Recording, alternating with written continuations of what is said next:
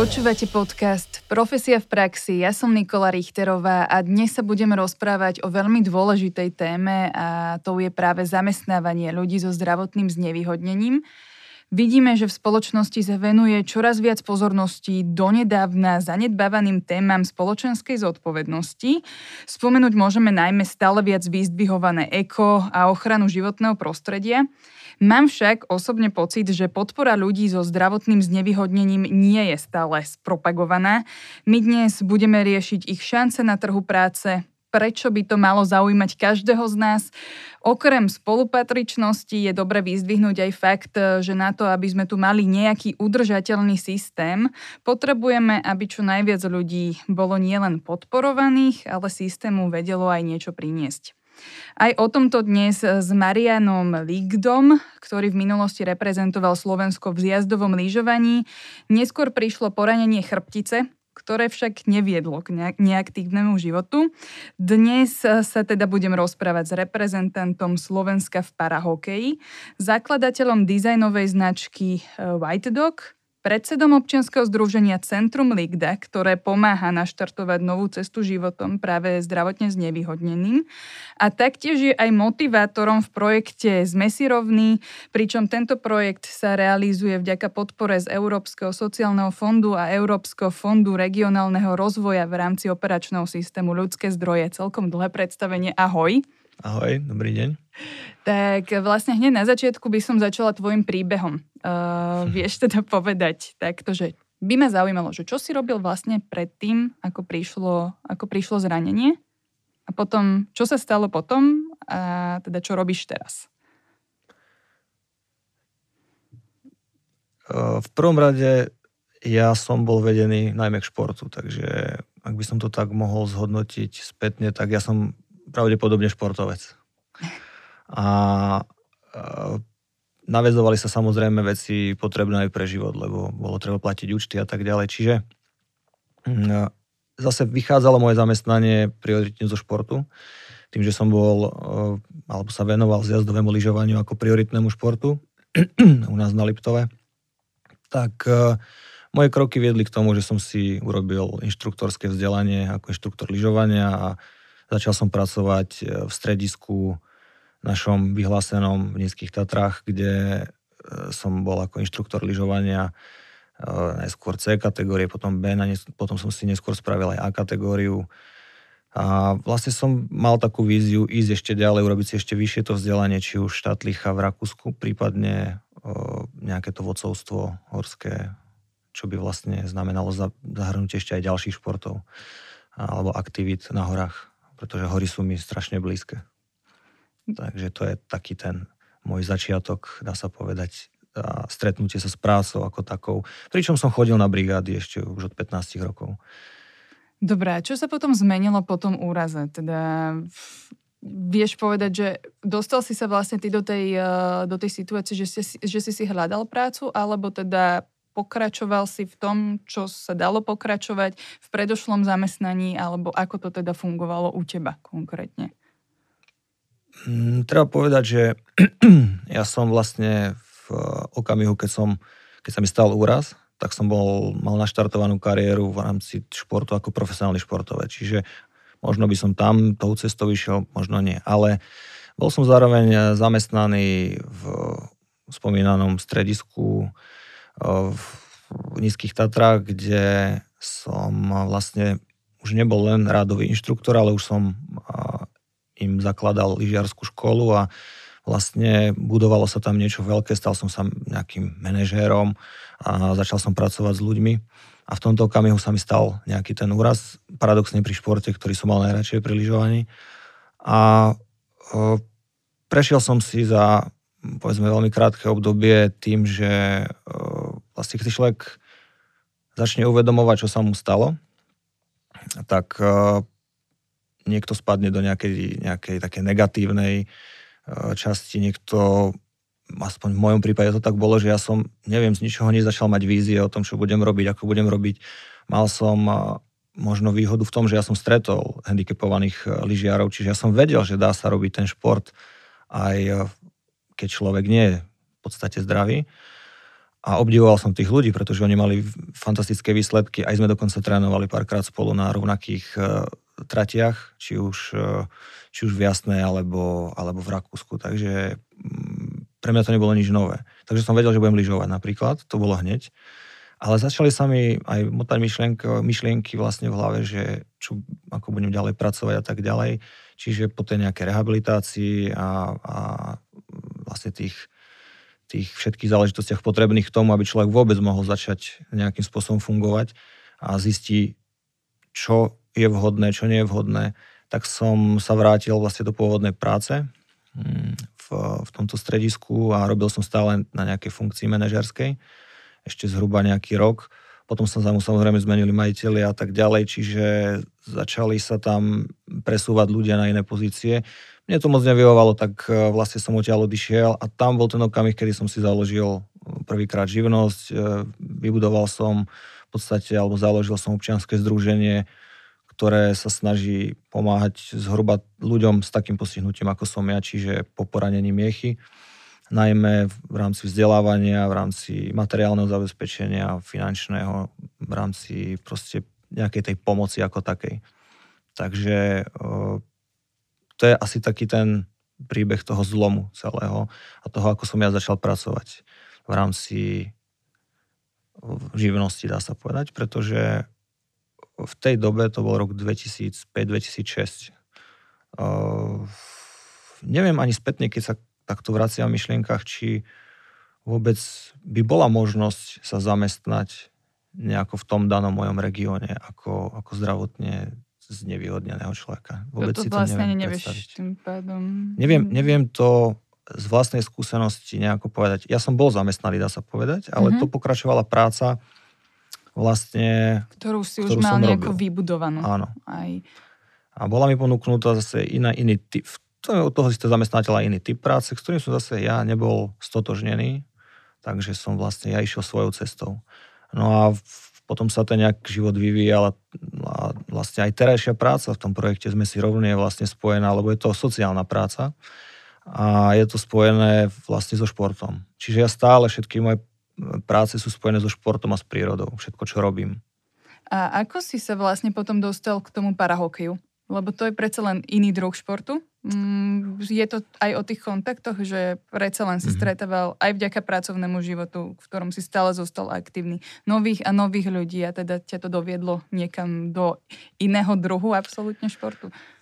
Presne tak. Poznáme sa, určití ľudia s handicapom sa poznáme medzi sebou. Vieme o sebe minimálne cez sociálne siete alebo z nejak, od nejakých známych. Prípadne sme sa raz niekde stretli a registrujeme sa. Tak toto bolo aj vlastne v tomto, v tomto prípade mojom, čo sa týka hokeja. Oslovil ma Aleš Rauš, že, o, že poď si vyskúšam, vyskúšaš si hokej, je nás málo, potrebujeme niekoho, tak prídeš si raz za čas zahrať. No a zraz za čas sa stalo jednoducho to, že sme vytvorili v priebehu určitých rokov e, takú partiu, ktorá chodí a, a po veľkých turnajoch a dostala sa dokonca do A kategórie majstrovstiev sveta, takže mm, bolo to také naozaj, že ľudia, ktorí sa poznajú, alebo respektíve je to o kontaktoch. A tie kontakty človek získa vtedy, keď je aktívny. Čiže tu je strašne dôležité po tom úraze nebyť v podstate ako keby uzavretý v nejakej bubline doma, ale snažiť sa tie kontakty si budovať, prípadne sa snažiť aspoň výjsť von, lebo už tým, že človek vyjde von a s niekým sa dá do reči, už to sú nejaké vlastne navezovanie kontaktov. A nikdy nevie, s kým sa stretne a čo to bude pre neho v budúcnosti znamenať. Možno mu to otočiť úplne život. Je fakt e, zaujímavé, že v mojom prípade cez ten šport som sa veľmi ľahko dostal k mnoho ako mnohým ľuďom a k mnohým veciam, ktoré by som určite nerobil, keby som nešportoval. A teda vlastne práve ten projekt Sme si rovní, ty tam vystupuješ ako motivátor a ano. aj si tu načrtol, že vlastne človek môže byť neaktívny a teda zrejme tam je veľká psychická záťaž, keď sa stane takéto, takéto zranenie a že presne ja, si, ja sa ťa spýtam, že ako vyzerá tá motivácia? Čo si pod ňou presne mám predstaviť? Je to presne takéto psychické nakopnutie toho človeka? Alebo čo vlastne ty robíš? A čo vlastne ty rozprávaš tým ľuďom? V prvom rade ja sa musím oboznámiť s tým, v akom prostredí ten, ten človek funguje. Čiže ten prvý kontakt je oboz, vlastne také, také jednoduché zoznámenie a oboznámenie sa so situáciou a s jeho potrebami.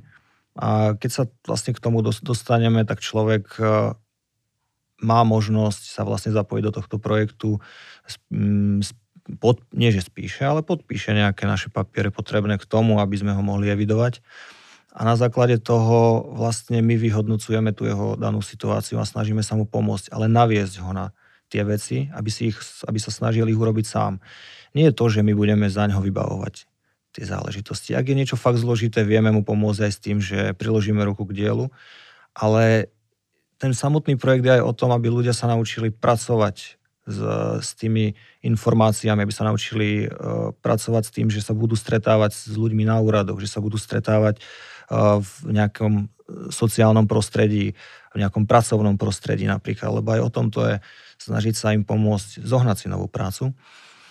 Tak uh, je to celé naozaj skôr, aby sme my vlastné skúsenosti preniesli do ich života, aby sa im uľahčila tá taká nejaká bariéra, s ktorou oni bojujú. Pretože viem z vlastnej skúsenosti, že tá bariéra tam je nejaká. u mňa to bolo tiež hlavne to, zvládnem to, tá otázka, zvládnem to, alebo je to pre mňa vhodné, môžem to vôbec robiť práve pre ten zdravotný stav, ktorý mám, neuškodím si viac. A nakoniec som zistil, že uh, jednoducho, keby som to v určitom okamihu nebol prekonal, tak dnes nie som tam, kde som.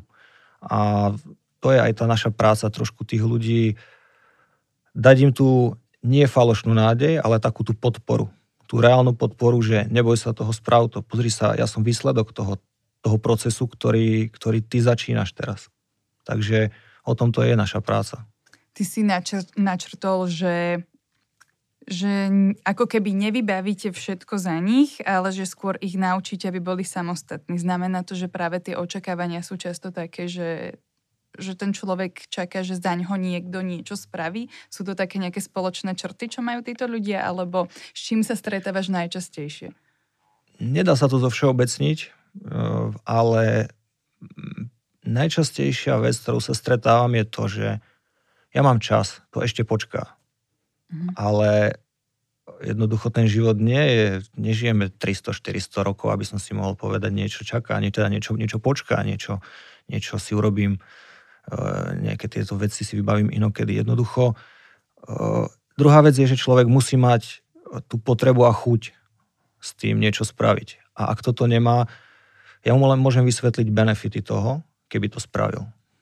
No a Takže s týmto sa stretávam asi najčastejšie, že tí ľudia to odkladajú z časového pohľadu, tieto veci a vlastne stávajú sa potom ako keby neaktívnymi. A mm, život je proste džungla, musíme sa trošku predierať tými, tými lopúchmi, niečo, niečo jednoducho odkryť, aby, aby sa nám otvorila nejaká nová cestička. A toto by tí ľudia, mm, aspoň podľa mňa, mali spraviť, ale nemôžeme ich my do toho nejakým spôsobom nútiť, lebo každý človek je individualita, každý človek má nejaké svoje potreby. Prežil si niečo, čo je traumatizujúce a je veľmi zložité to hodiť do jedného vreca a povedať, že takto by ste to všetci mali robiť. Čiže uh, najčastejšie je to to odkladanie tých všetkých vecí.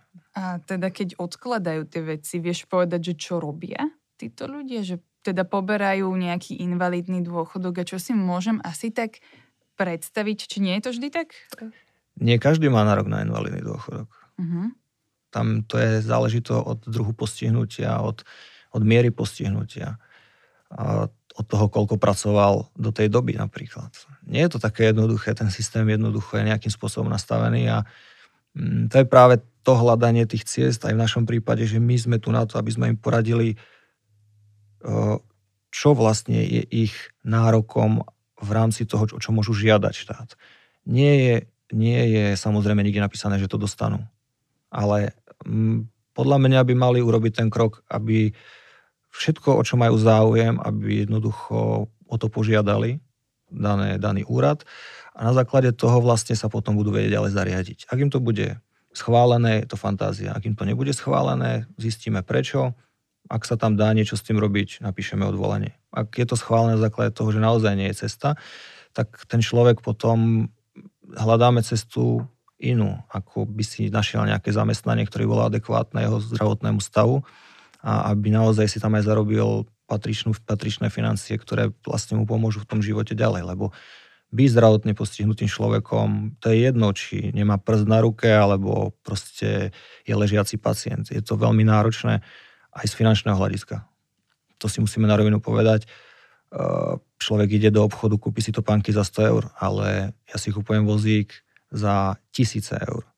A aj keď štát poskytne nejakú čiastku, ktorú vlastne, ktorou prepláca ten vozík, v mojom prípade ako človek aktívny si musím kúpiť o mnoho kvalitnejší vozík a priplácam si niekedy aj raz až dvakrát toľko, ako mi ten štát vlastne okay. poskytne. Čiže z druhej strany je to možno aj zneužívanie firiem, ktoré tieto veci vyrábajú, pretože platiť za vozíky 3-4 tisíc eur je podľa mňa prehnané, prehnaná čiastka. Aspoň v našich, našich pomeroch tu. Ja, mňa zaujalo to, ako vlastne aj tento rozhovor je vidieť, že existuje nejaká skepsa. Ja som bola v domnienke, že každý má ten invalidný dôchodok, že jednoducho tie informácie ako keby teraz aj na moje ospravedlnenie, že nie sú až tak uh, viditeľné, že neviem, neviem o neviem sa vlastne takto jednoducho dozvedieť o všetkom, ako to funguje a tým pádom, že existuje niečo takéto, že aj vy musíte pomáhať takýmto ľuďom, aby tie informácie mali. Uh, nám sa napríklad potvrdilo tiež v profesii, máme vlastne CSR aktivity, ktoré tiež uh, teda riešia zamestnávanie ľudí so zdravotným znevýhodnením a teda naša CSR manažerka Anka Podlesná zistila, že často týmto ľuďom chýbajú informácie. Vznikli preto príručky, uh, či už pre firmy alebo pre uchádzačov, uh, ktoré nájdú na stránke zostrcom.sk, ktoré vedia teda pomôcť aj v týchto veciach. Uh, máš teda ma, máte aj vy takú skúsenosť, že vyslovene ľuďom chýbajú aj také tie základné info? Áno, a tu sa práve potýkame s tým, že tento projekt by mal byť takým tým štartovacím bodom, kde by malo vzniknúť niečo, na celoslovenskej úrovni nejaké centrá, kde by tí ľudia si presne tieto informácie vedeli nájsť. Ono v podstate sa navezuje všetko aj na to, čo som ja už taký zamýšľal v rámci občianskeho združenia, pretože zase sa vrátim späť, ležal som v Čechách v Liberci a ja som zažil ľudí, ktorí mm, vlastne pracovali pre, pre Paraple, čiže nezisková organizácia v Čechách obrovská. A ja len veľmi okrajovo mám o nej informácie, ale aspoň to, čo som počul o nej, mám priateľa, ktorý so mnou ležal, vlastne on je z Mladej Boleslavy, ležal so mnou na izbe v Čechách a on je dokonca riaditeľom jednej pobočky v tej Mladej Boleslavy.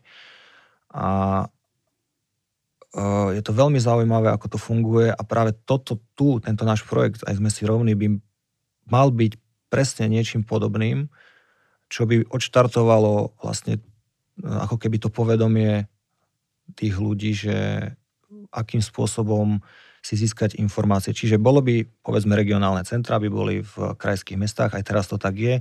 Eh, ja, ja patrím pod Žilinu napríklad, dá sa to tam, dá sa to vyhľadať na stránke Sme si rovní, čiže uh, ľudia si to môžu nájsť, môžu tam nájsť aj priamo nás ako motivátorov, čiže môžu nás priamo osloviť, či už mailom alebo telefónom, prípadne priamo osobne prísť do toho, do toho centra a získať informácie nejaké, o ktoré majú záujem.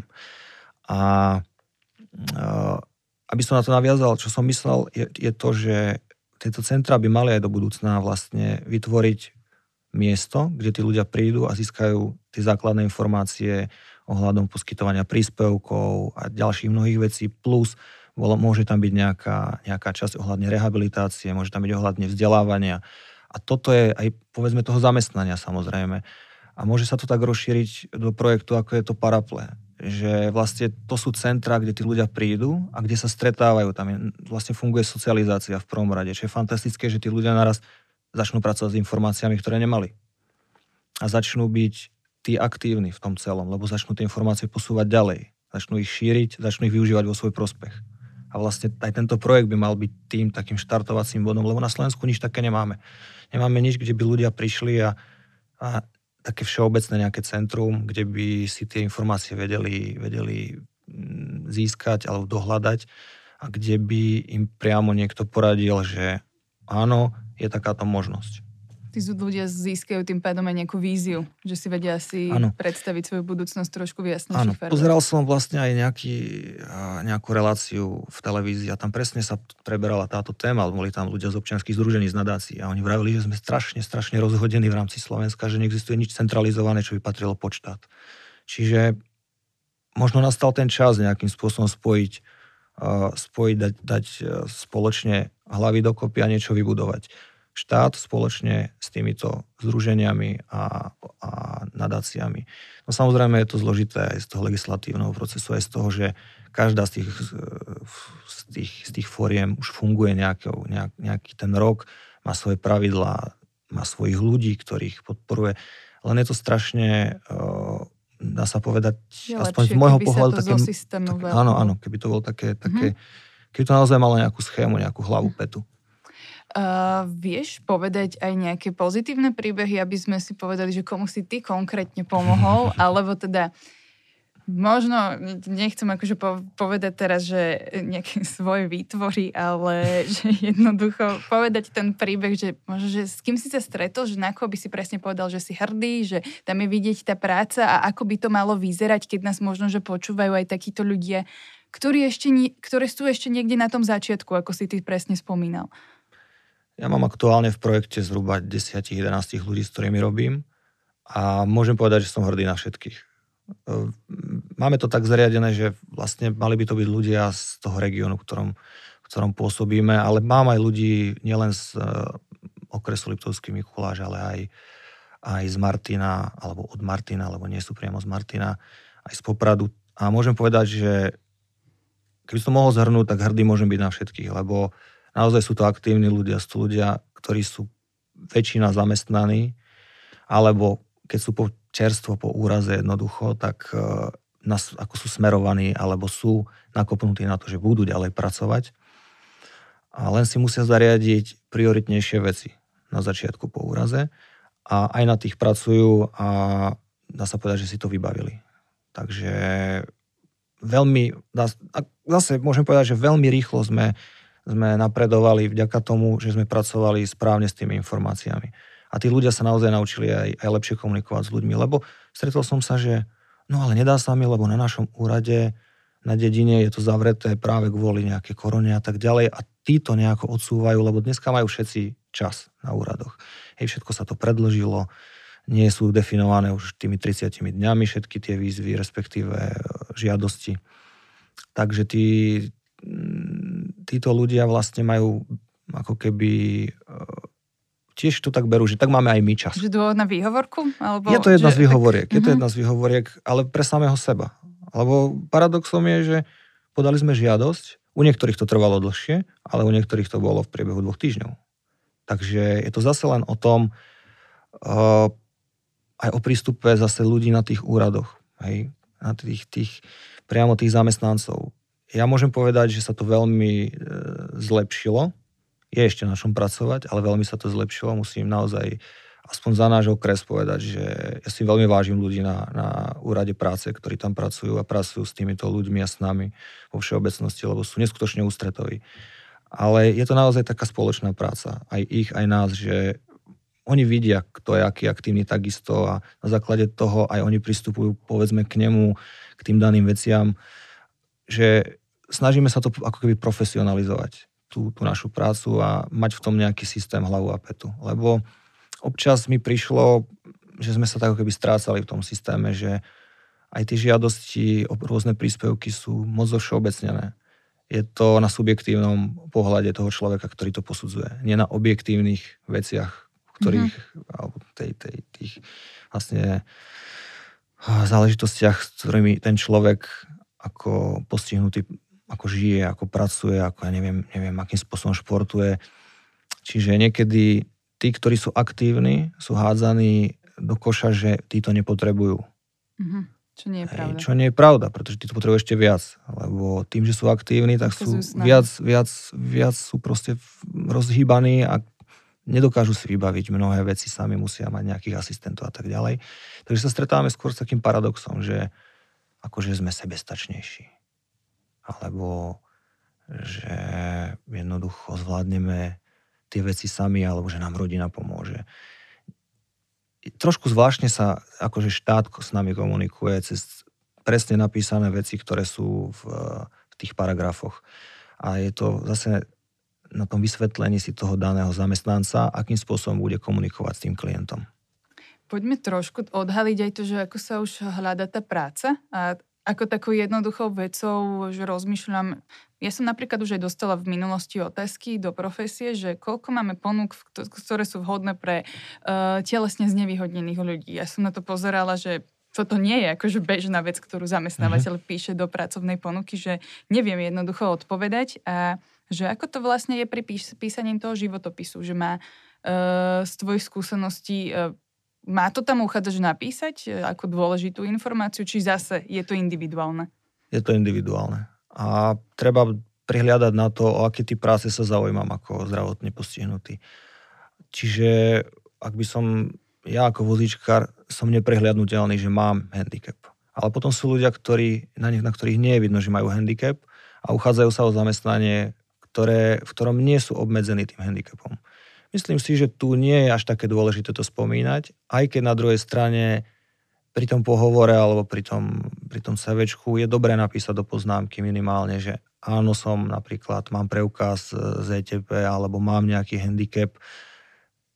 Keď, e, keď ten handicap je vlastne nejakým spôsobom e, e, obmedzujúci a mám vlastne ten nejaký preukaz, dá sa povedať, tak by som to mal spomenúť. Ak ten preukaz nemám a mám handicap, je to na mojej dobrej vôli, dá sa povedať, ale zároveň naozaj mu treba prihľadať na to, či tá práca, či bude to moje postihnutie obmedzujúce. Čiže dá sa to na, takto nastaviť do tých dvoch polôch, že áno, keď mám preukaz ETP, určite píšem, keď nemám, mm, môžem sa o tom nejakým spôsobom zmieniť, ale podľa mňa to nie je až také dôležité, ak to neobmedzuje prácu alebo neobmedzuje to vlastne výkon práce a neobmedzuje to povedzme to, že budem tráviť veľa času na nejakých PNK alebo niečom keď sa jedná o nejaké zápalové, lebo je veľa ľudí, ktorí majú napríklad neurologické problémy a tak ktoré nie sú viditeľné.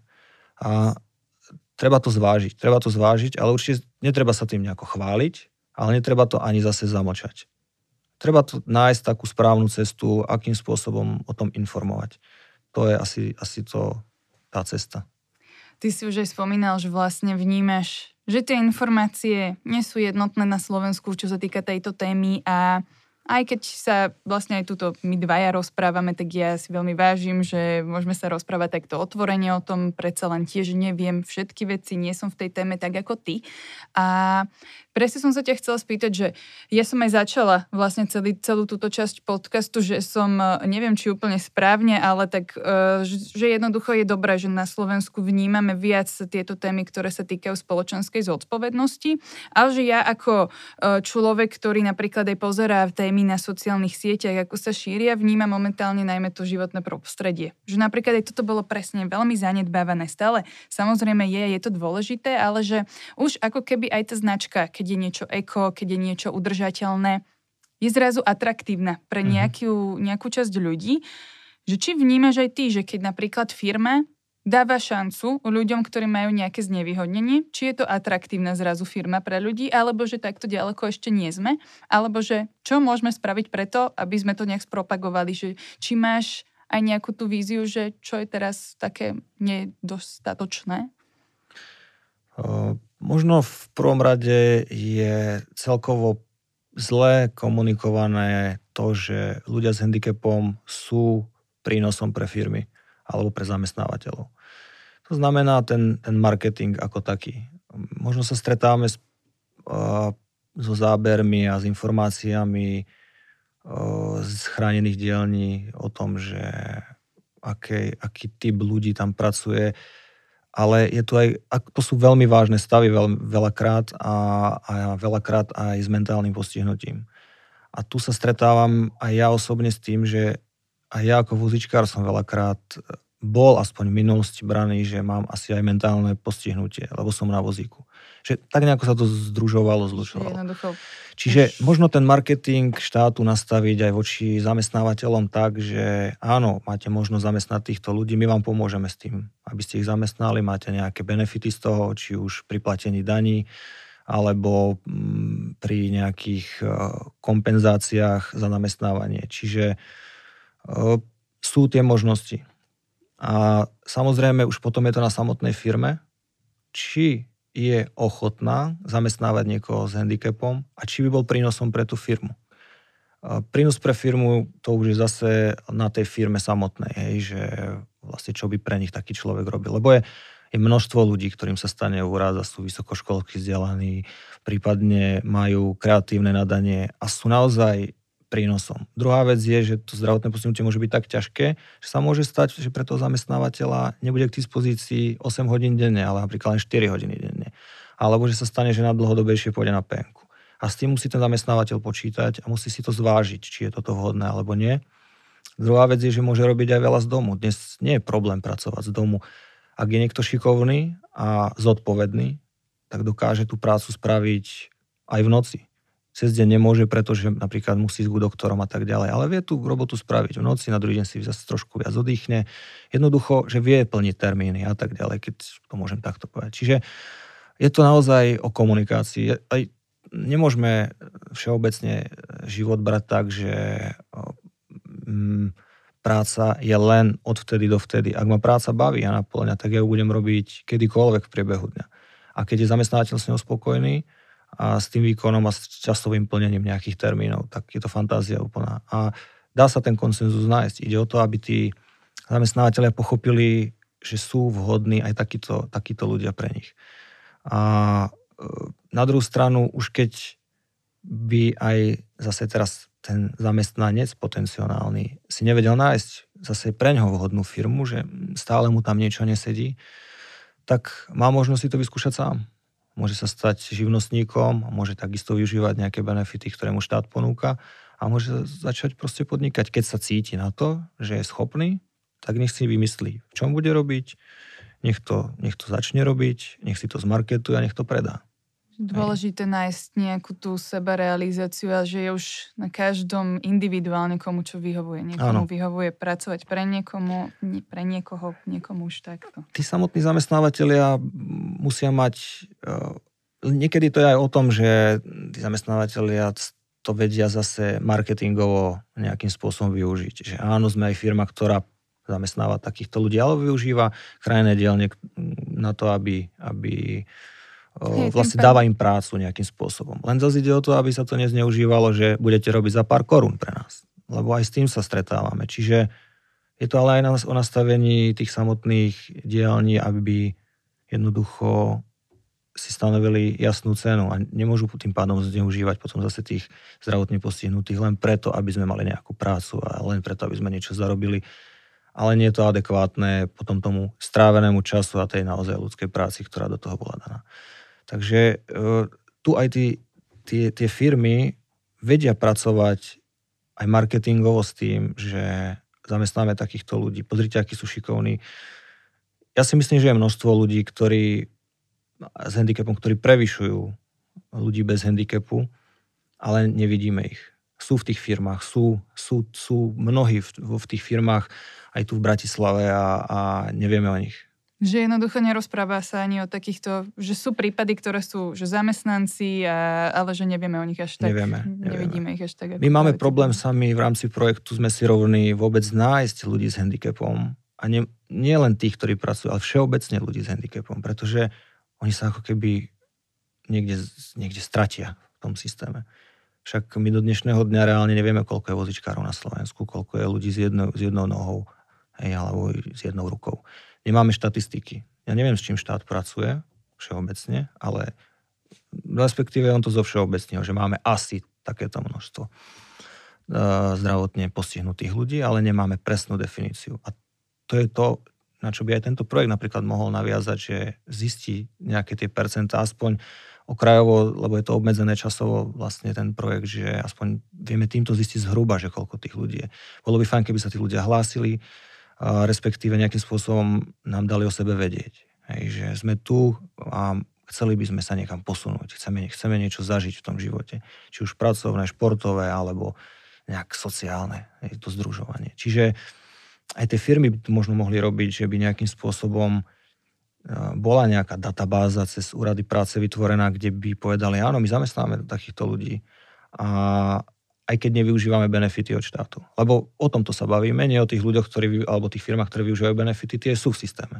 Ale množstvo, ktoré využíva prácu handicapovaných, ale nie sú v systéme, nemajú dôvod sa tam nejakým spôsobom dostávať. Ale nebolo by to zlé, keby naozaj boli tými pozitívnymi hráčmi v tom mediálnom svete, aby ukázali, pozrite, sme tu a je to super, že zamestnáme tých ľudí. Ľudia sú šťastní, spokojní a, a vlastne ich to posunulo v tom živote ďalej. Majú kopec kontaktov, známostí, robia športy nejaké a tak ďalej. Sú aktívni jednoducho. A sú nejaké uh, veci, ktoré ty vnímaš, uh, ktoré by si práve odporúčal tým firmám, že toto by firma každá moderná mala mať z hľadiska práve zamestnávania ľudí so zdravotným znevýhodnením? Či zase sa bavíme tak, že je to individuálne? Ak sa bavíme o tom, že príde firma, chce zamestnať, alebo má možnosť zamestnať z nevyhodnených ľudí, alebo ľudí s nejakým postihnutím, tak e, v prvom rade, ak by som ja ako klient prišiel k nej na pohovor, tak e, by som si veľmi vážil také elementárne veci. Že je tam parkovisko pre, pre vlastne handicapovaných, čiže je širšie, lebo ja si potrebujem otvoriť dvere, vybrať si vozík jedno s druhým.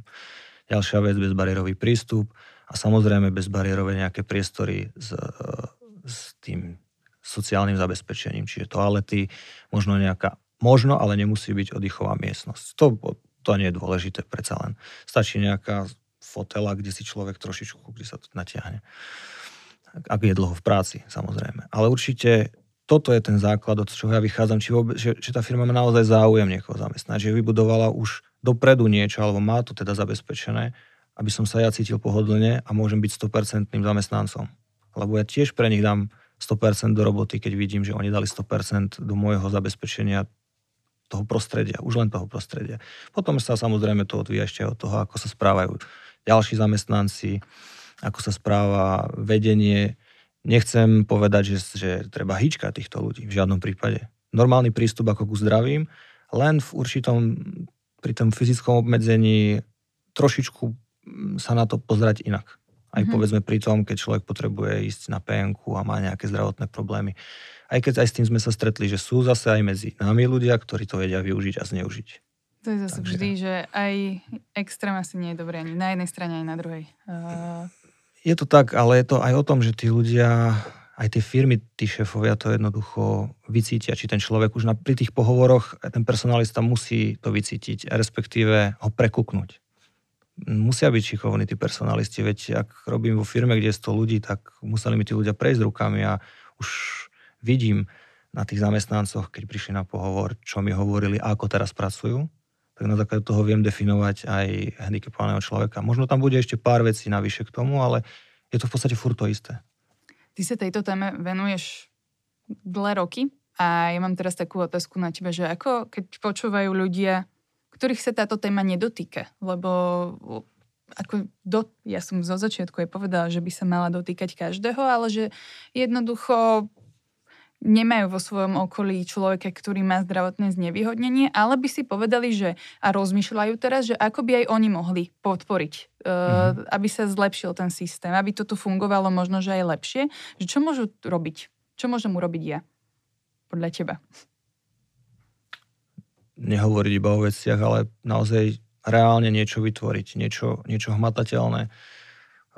Napríklad bavme sa o tom, že žijem v nejakom, na nejakom mieste, na nejakej ulici a vidím, že tam nie sú, nie sú robené bezbariérové e, vstupy na vozovku alebo prechody cez vozovku schodníkov.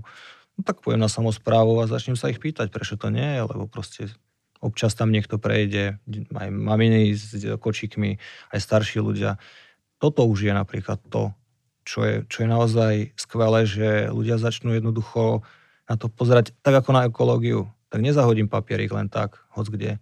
Tak začneme pozerať aj na tieto veci, ktoré všetkým nám, ktorí máme trestne 10-20 rokov jedného dňa, nám to aj tak e, pomôže v tom živote, lebo budeme starí, budeme mať problém s pohybom, alebo budeme mať, mať kočík, nebodaj sa niečo stane, nechcem povedať, aby, alebo privolávajú sa niekomu niečo stalo, tak budem vedieť jednoduchšie fungovať už len v tom prostredí priamo von, von v mojom blízkom prostredí.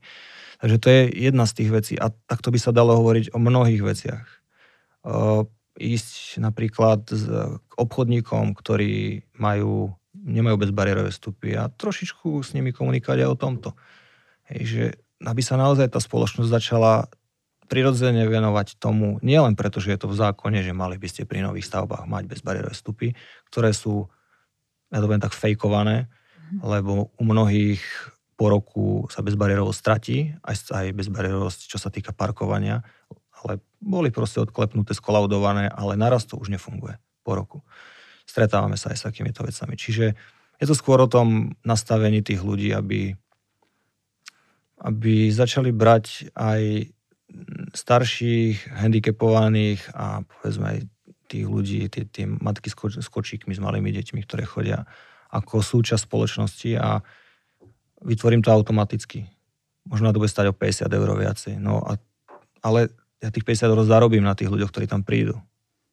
Mm-hmm. Takže keď už to môžeme ako takto brať aj cez peniaze, že netreba sa báť jednoducho, alebo netreba to prehliadať, že takto je to dobre, nechajme to tak. Nie, urobme to hneď na prvý krát poriadne. A keby to tak každý spravil, tak e, proste to prostredie na fungovanie vyzerá fantasticky, aj čo sa týka pohybu, bezbariérovosti, aj samozrejme potom už nastupuje aj to, že aj z toho sociálneho hľadiska z toho vnímania v hlavách ľudí sa začne niečo meniť automaticky. Že... Rastie vyššia spolupatričnosť, tak prirodzene. Mm, možno, že sme aj, aj zbytočne bombardovaní informáciami všeobecne, ktoré nie sú potrebné pre náš život.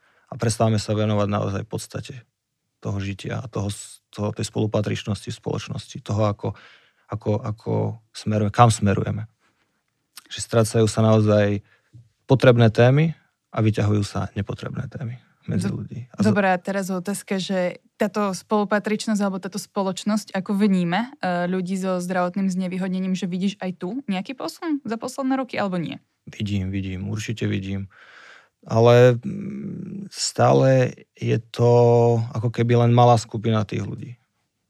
Ja vidím, vidím posun v tom, že mm, spoločnosť už na, na mňa, alebo ľudia všeobecne, keď idem ulicou, nepozerajú takým, to je taký zvláštny pohľad, to, ťažko je to opísať, ale to človek cíti, že to je taký pohľad taký, taký skúmavý, že, a pritom taký, že čo tu robíš zároveň. Dneska to už nie je tam, tamto, že čo tu robíš, ale už keď si pozrú, aj sa usmejú, už je také iné, že, že sa to mení, ale to je normálne, lebo išli sme z určitej doby do, do nejakej inej doby a teraz zase z tej nejakej inej doby ideme do ešte nejakej nejakej, nejakej inej doby. Takže mení sa to. Mení sa to, určite sa aj viac tie témy preberajú v televíziách alebo v nejakých, nejakých médiách, ale občas mám pocit, že sa veľa hovorí, ale málo sa koná reálne. Takže tu by to bolo vhodné nejakým spôsobom zmeniť. Že tie praktické veci preniesť do toho reálneho života. A teraz takto na záver by som ťa ešte poprosila, že keď nás počúva presne človek, ktorý ktorý má zdravotné znevýhodnenie a, a že vlastne možno, že doteraz aj rozprával, že nejako rieši aj uplatnenie a tak, ale neposunulo sa to niekam. Mm-hmm. Ako začať? Že možno, že práve ten začiatok je ťažký, že komu sa ozvať alebo neozývať sa, pracovať na sebe, čo si všímať. Máš nejaký takýto typ, typy? Tak je tu tá možnosť osloviť nás v rámci projektu. Tam môže získať nejaké ďalšie informácie, prípadne možno je zádrhel na nejakom malom bodíku, ktorý on bere ako niečo neprekonateľné, ale pritom je to niečo, čo sa dá veľmi jednoducho zmeniť a, a vlastne mu to môže ešte pomôcť v ďalšom rozvoji. To je prvá vec. Druhá vec, že uh, v všeobecnosti tí ľudia vlastne by mali byť veľmi trpezliví. Lebo a neoblomní v tom, že veriť, veriť v tomu, čo začnú robiť, aby tomu naozaj verili a byť vytrvalí, lebo u nás to nie je o tom, že niečo si vymyslím nejakú prácu alebo budem sa niekde zamestnať a, a hneď som milionár. To tak nefunguje jednoducho. Čiže mm, zase netreba sa ani, ani uspokojiť s, s nejakým, že úplným málom, treba nájsť aj v tomto niečo, že nebyť, ne, nebyť megaloman, ale nebyť ani niekde utiahnutý v kúte. Treba istou takou strednou cestou. Treba, vravím, byť trpezlivý, cieľavedomý, mať nejaké vízie. Ak sa mi zdá po určitom období, že nesmeruje to, to po tej správnej ceste, tak uh, vtedy niečo na tom z, treba zmeniť.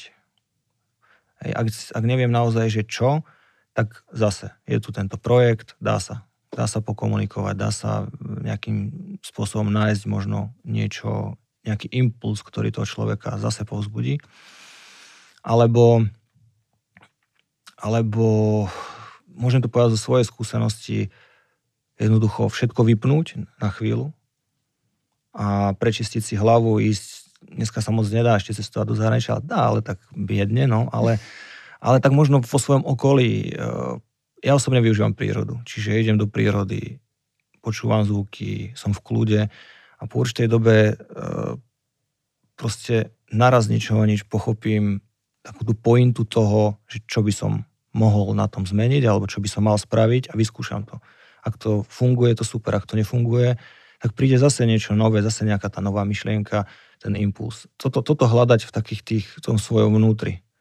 To by ten človek mal robiť je to už, ale už taký vyšší stupeň takého sebauvedomenia si a, a, a veci. No. Ja som tiež aj s touto stránkou mojej osobnosti musel pracovať, pretože tiež som ťažko chápal takedy iných ľudí a, a, a mal som tiež také svoje, takú, takú, takú hlavu, že toto je to správne, nič iné to asi nebude správne. Ale zase som počúval a so stupom času si uvedomujem, že som naozaj dal na niektoré rady a, a tak ďalej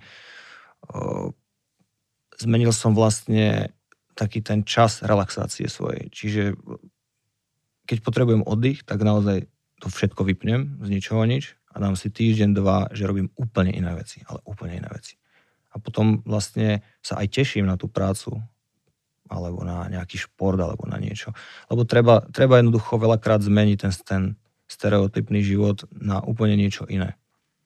Takže toto je to, že ľudia by mali skúsiť uh, skúsiť urobiť niečo šialené úplne, ale nie zase, že, že čo by no, malo ubližiť, alebo ubližiť niekomu inému, ale mali by spraviť niečo šialené vo svojom živote, čo možno im tú emóciu nejakým spôsobom posunie a zistia, že a vedia, toto dokážem, tak aj v tej robote to dokážem. A pôjde to. A začne byť úplne, začne ma to tak otvárať zase k iným možnostiam. Ďakujeme veľmi pekne, že si si teda našiel čas na náš podcast Profesia v praxi a verím, že tieto slova, aspoň ja keď som sa tak započúvala, teda vôbec neboli vhodné iba pre jednu konkrétnu skupinu ľudí, ale všeobecne.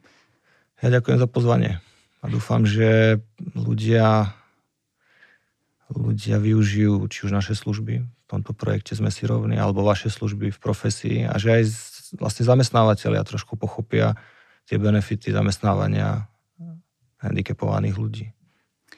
Ešte si mi tak vlastne dobre nahral uh, na spomínané príručky, ktoré nájdú ľudia na stránke www.zosrdcom.sk. Príručky sú jednak aj pre uchádzačov a jednak aj pre samotné firmy, uh, ktoré teda majú záujem možno, že získať nejaké informácie práve ohľadom zamestnávania ľudí so zdravotným znevýhodnením. A ešte oslovím aj poslucháčov, ak máte nejaké zaujímavé témy, ktoré vás zaujímajú a teda by ste chceli, aby sme ich rozobrali v našom podcaste, sem s nimi napíšte nám na podcast zavinačprofesia.sk. Počujeme sa pri ďalšom dieli.